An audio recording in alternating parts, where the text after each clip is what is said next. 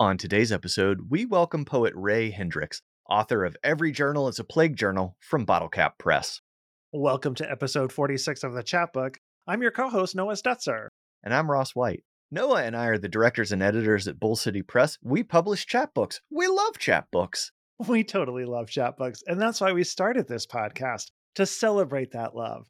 Not only that, but to go behind the scenes of the publishing process and to also highlight the folks who write chapbooks and the folks who make chapbooks.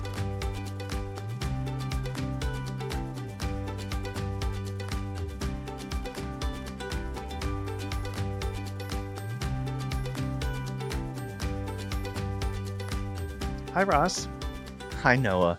We haven't seen each other in what feels like a million years. I know it's really scary. It's only been like a couple of days, but we're usually a little more in contact with one another. We're but- usually joined at the hip right. on the internet.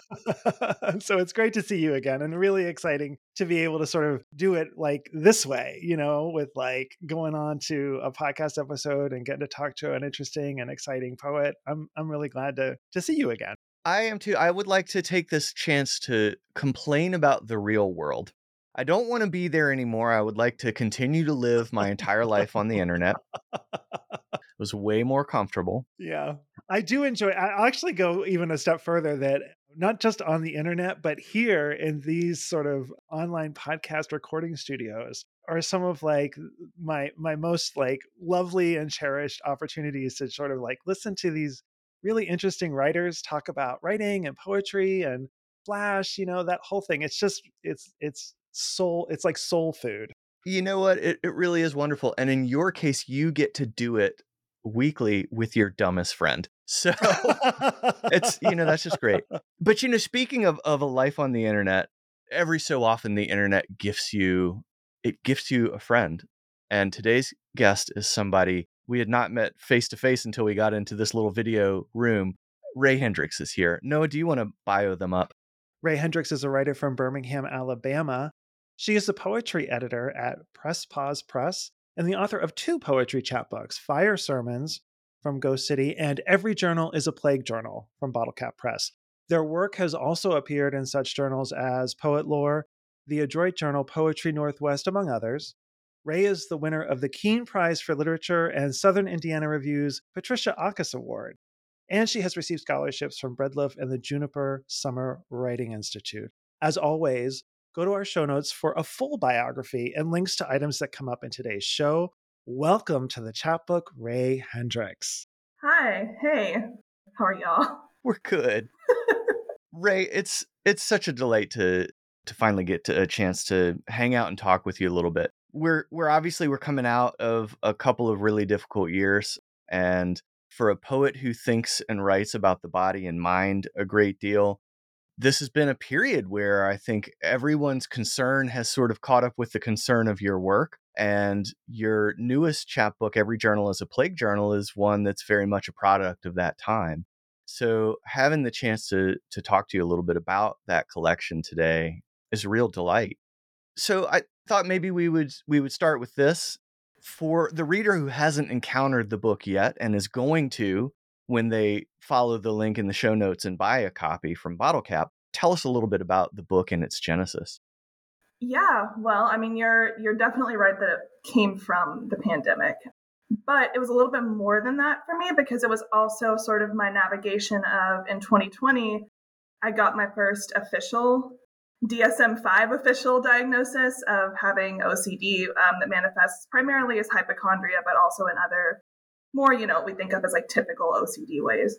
So most of these poems were actually they came out of my therapist being like, you need to like stop being such a fucking Capricorn and just like have your feelings and talk about them.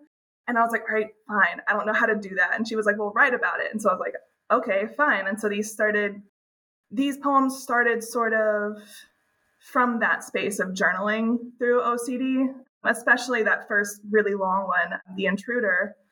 That was the first consciously OCD poem, if you can call it a poem, that I ever wrote. And then once I started looking back when I was trying to like put together a chapbook, when I realized like, oh, I have enough stuff here to do that, then I realized I'd been writing OCD poems for a long time and just hadn't hadn't realized it. And then uh Yeah, it was it was my first summer on the West Coast. I'm from Alabama originally, so I, I was very far from home, far from my family, and I was feeling like just just totally isolated from everyone and everything, and even isolated from myself because because of this new OCD diagnosis, which I fought against for a really long time. I'm in disability studies, but there's this internalized ableism that comes out sometimes where you're like, I study everyone else, I don't study myself, you know? So me and my therapist talked about that, and they were just like, you should just write this shit down. And I was like, okay. Again, didn't realize I was writing a chapbook until much, much later, probably in December 2020. And then started pulling out pieces from my journal and sticking them into poems. And that's sort of how that happened. Well, you've been really, you've been very vocal on Twitter about disability studies and poetics. Yeah. And that's part of how we've interfaced. Some of the things that you have said have been have come for me at a crucial time as I'm learning to live with chronic illness.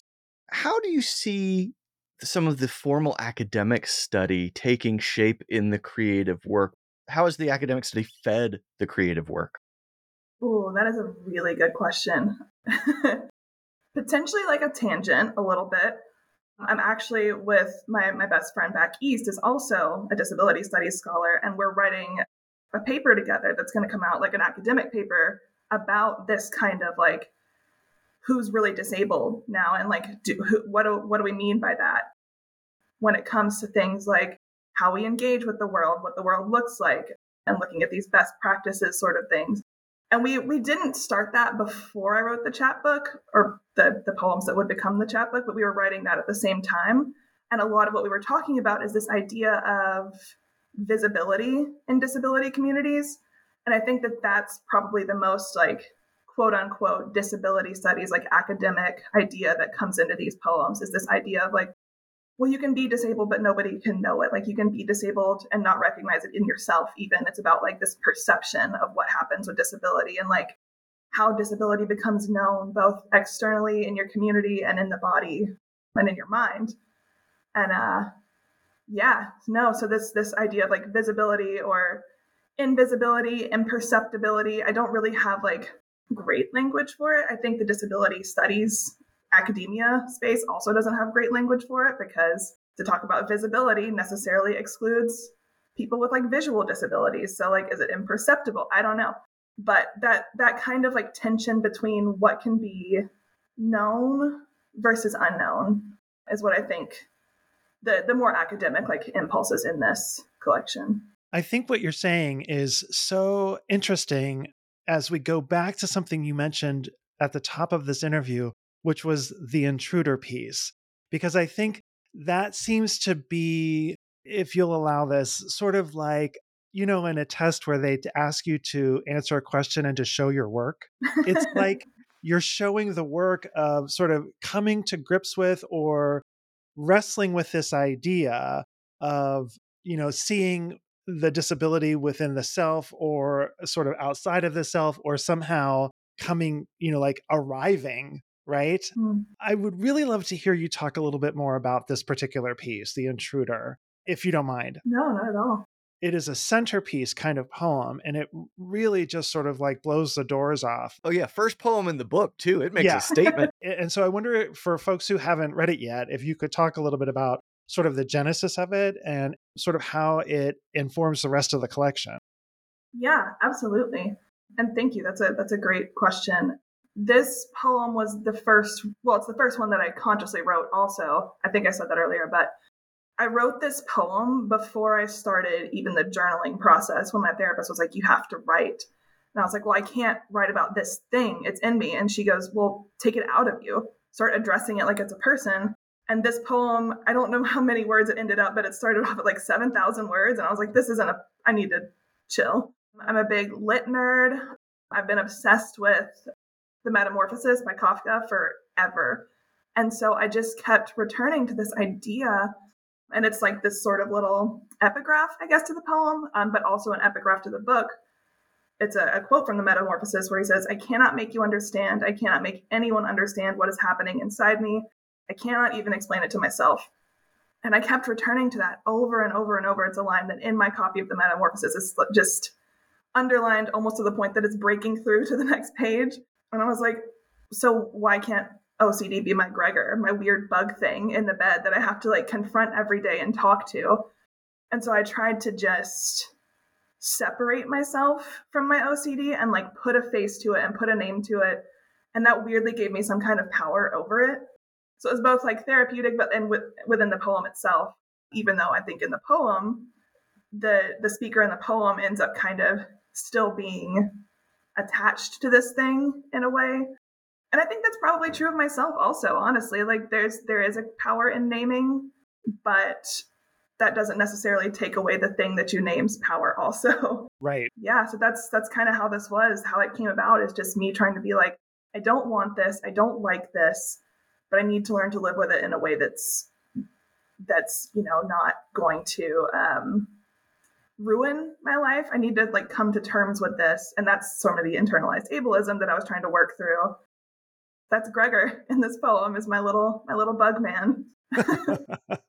it does a wonderful job of sort of illustrating how a person's relationship with their disability, if you will, changes. It, it, it, there isn't sort of a place you come to and stay. You know, each day the relationship changes and you know there are good days and there are bad days i don't mean to sound like a cliche but they're a cliche for a reason right it just yeah. it's just just this wonderful job of taking the reader through uh, the whole relationship the sort of push and pull of of the speaker with Gregor as with what Gregor is representing in the poem and and as well as other people in the speaker's life it's it's remarkable Thank you. I really appreciate that. And if I can touch on something you said um, too, just saying like disability, if you will. Well, yeah, I do. And a lot of this poem and this book is just me trying to like figure out how to claim that word for myself because OCD is one of those imperceptible things until the moment when like it is perceptible, right? Like someone sees me like flipping the light switch like seven times or something.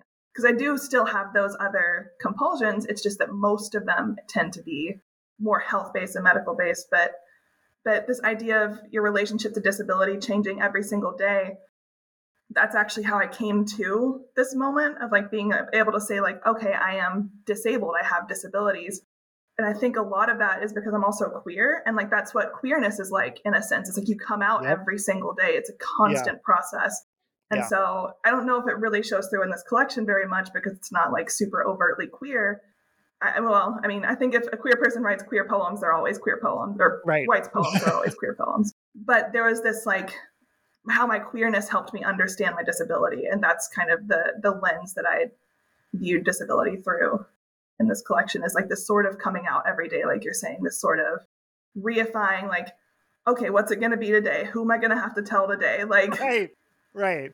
Yeah. yeah. And is it is it easy today? Is it hard today? Do I want to do it today? Do I not want to do it today? Do I have a choice? yeah, exactly. Exactly. Well, that's towards the end of the poem too. I'm like, sometimes I get to leave Gregor at home. Sometimes I can go about my life. Yeah. But then those days are often the worst days because I come home and then I'm like, shit, what did I do? Like I touched a lot of things today. And it felt good in the moment, but then it's like, hmm, can't do it now. Gotta gotta clean everything. Gotta wash away my mistakes. Raye, I wonder if we could get you to read a poem. So uh, this one's for you, Noah. On the 40th day of plague, I think of Noah. I never remember how the story ends. The rain eventually lets up, that much is obvious. The floodwaters one day recede. What I can remember is the darkness of the ark, the wet heat of breathing animals, two of each, the smell of rotting hay and shit, inevitable mold. Rain that covered mountains, rain that swallowed the sea. The decimation of a sex life. Nama too afraid to fuck her husband. All the clinics closed beneath 10,000 miles of ocean. All the birth control and condoms, while essential, difficult to get to, 10,000 miles beneath her feet. What Noah saw beyond the window, like my second floor apartment, only the very tops of trees lucky enough to grow inside the courtyard. I mean, lucky enough to live on peaks just barely covered by a newborn sea. The birds that nest there, Noah and I obsessed with Googling their species red breasted nuthatch, purple martin, and giving them names like Josephine and Steve. All this I remember, but not if Nama knew how long she'd go without loving her lover, if the flooding stopped at 40 days, or if that's just when they lost count, or when the rain started to fall at the beginning, if Noah, once he sealed the door, sat down in the deep hole of darkness and wept. Wonderful. Thank you. Just beautiful. Thank you. I just love it. The tactic in the poem to start the poem about talking about the end and then to finish the poem starting about beginning is just beautiful. Oh, thank you. I, I appreciate it. Thank you. I can hear your dog Sugar in praise of the poem She back loves there, it. Noah. She loves it so much. Well, I'll pull out my sou- I'll pull out my southern. Thanks, sugar. All right, Raye, we're going to switch over to the quick round now. We've got five quick questions to give listeners just a little more insight into who you are and the kinds of things you think about as you go about writing. Question number one When you're at a bookstore and you pick up a book, what do you notice first about it? The color, weirdly, I love a dark a dark cover, like a black or like a brown earth tone. I love I love a, a book that makes me think of groundedness. I'm an earth sign, like I said, Capricorn. Have you ever had that temptation to rearrange your bookshelf by color rather than by author? I've never gone that far, but I do I do keep my books like kind of aesthetically grouped together a little bit. But I, I actually don't like it when like all the things together look the same. So I have to like meticulously space out the colors instead of like having like all the red ones go here or like I have to I have to make sure it's a blend, like a little rainbow. Lovely. Question number two Who is an author you return to again and again? It's gonna maybe sound basic, but Frank O'Hara. I I Mm. think that his poems were the ones that initially blew open poetry for me. So it's just always a return there. It's always good to hear Frank O'Hara's name. Uh, Question number three What's a piece of writing advice that you discovered for yourself that you're you'd like to share with our listeners? ooh, put the thing in that you think doesn't belong. That's mostly how Plague Journal came about. Is like me thinking like I I'm not allowed to write about this. Like yes, I am. I can put OCD in my poems. I can put Noah in my poems. He loves it. Look at it. He's over there beaming the chance to be in your poem. Oh, Put different me in all of your poems, listeners. We're gonna we're gonna start getting uh, fan poems in where it's like fan fiction only. It's Noah doing things in people's poems. yes, please tag me in it. We should we will we will tag you. Question number four: What is an indie bookstore that you think every one of our listeners should check out? I'm going to shout out two because I live on two different coasts, really, or my heart has two different coasts. First one is where I am now. The one that's gotten me through the pandemic is Tsunami Books in Eugene, Oregon. The other one is my favorite little hometown bookstore, Thank You Books in Birmingham, Alabama. and question number five How do listeners find you online? I'm on Instagram and Twitter under the same name. It's at underscore Raye Hendrix. And then I have a website that is also just my name, rayehendrix.com. That's awesome. Listeners, we've been talking today with Raye Hendrix, author of Every Journal is a Plague Journal from Bottlecap Press. Check out today's show notes to find links to items that came up during our conversation and stay up to date with us by following us on Twitter and Instagram at Bull City Press or visit bullcitypress.com. You can find me semi sort of on Twitter. I'm at DC Noah. You can find me at Ross White. And if you want to send us an email, go ahead and do it. We're at chapbook at bullcitypress.com. This episode of the Chapbook was produced by Noah Stetzer and edited by Molly Hart. Raye, thanks so much for being with us today. Thanks for having me, y'all. It was fun. And thank you, listeners, for tuning in. Be sure to join us next time.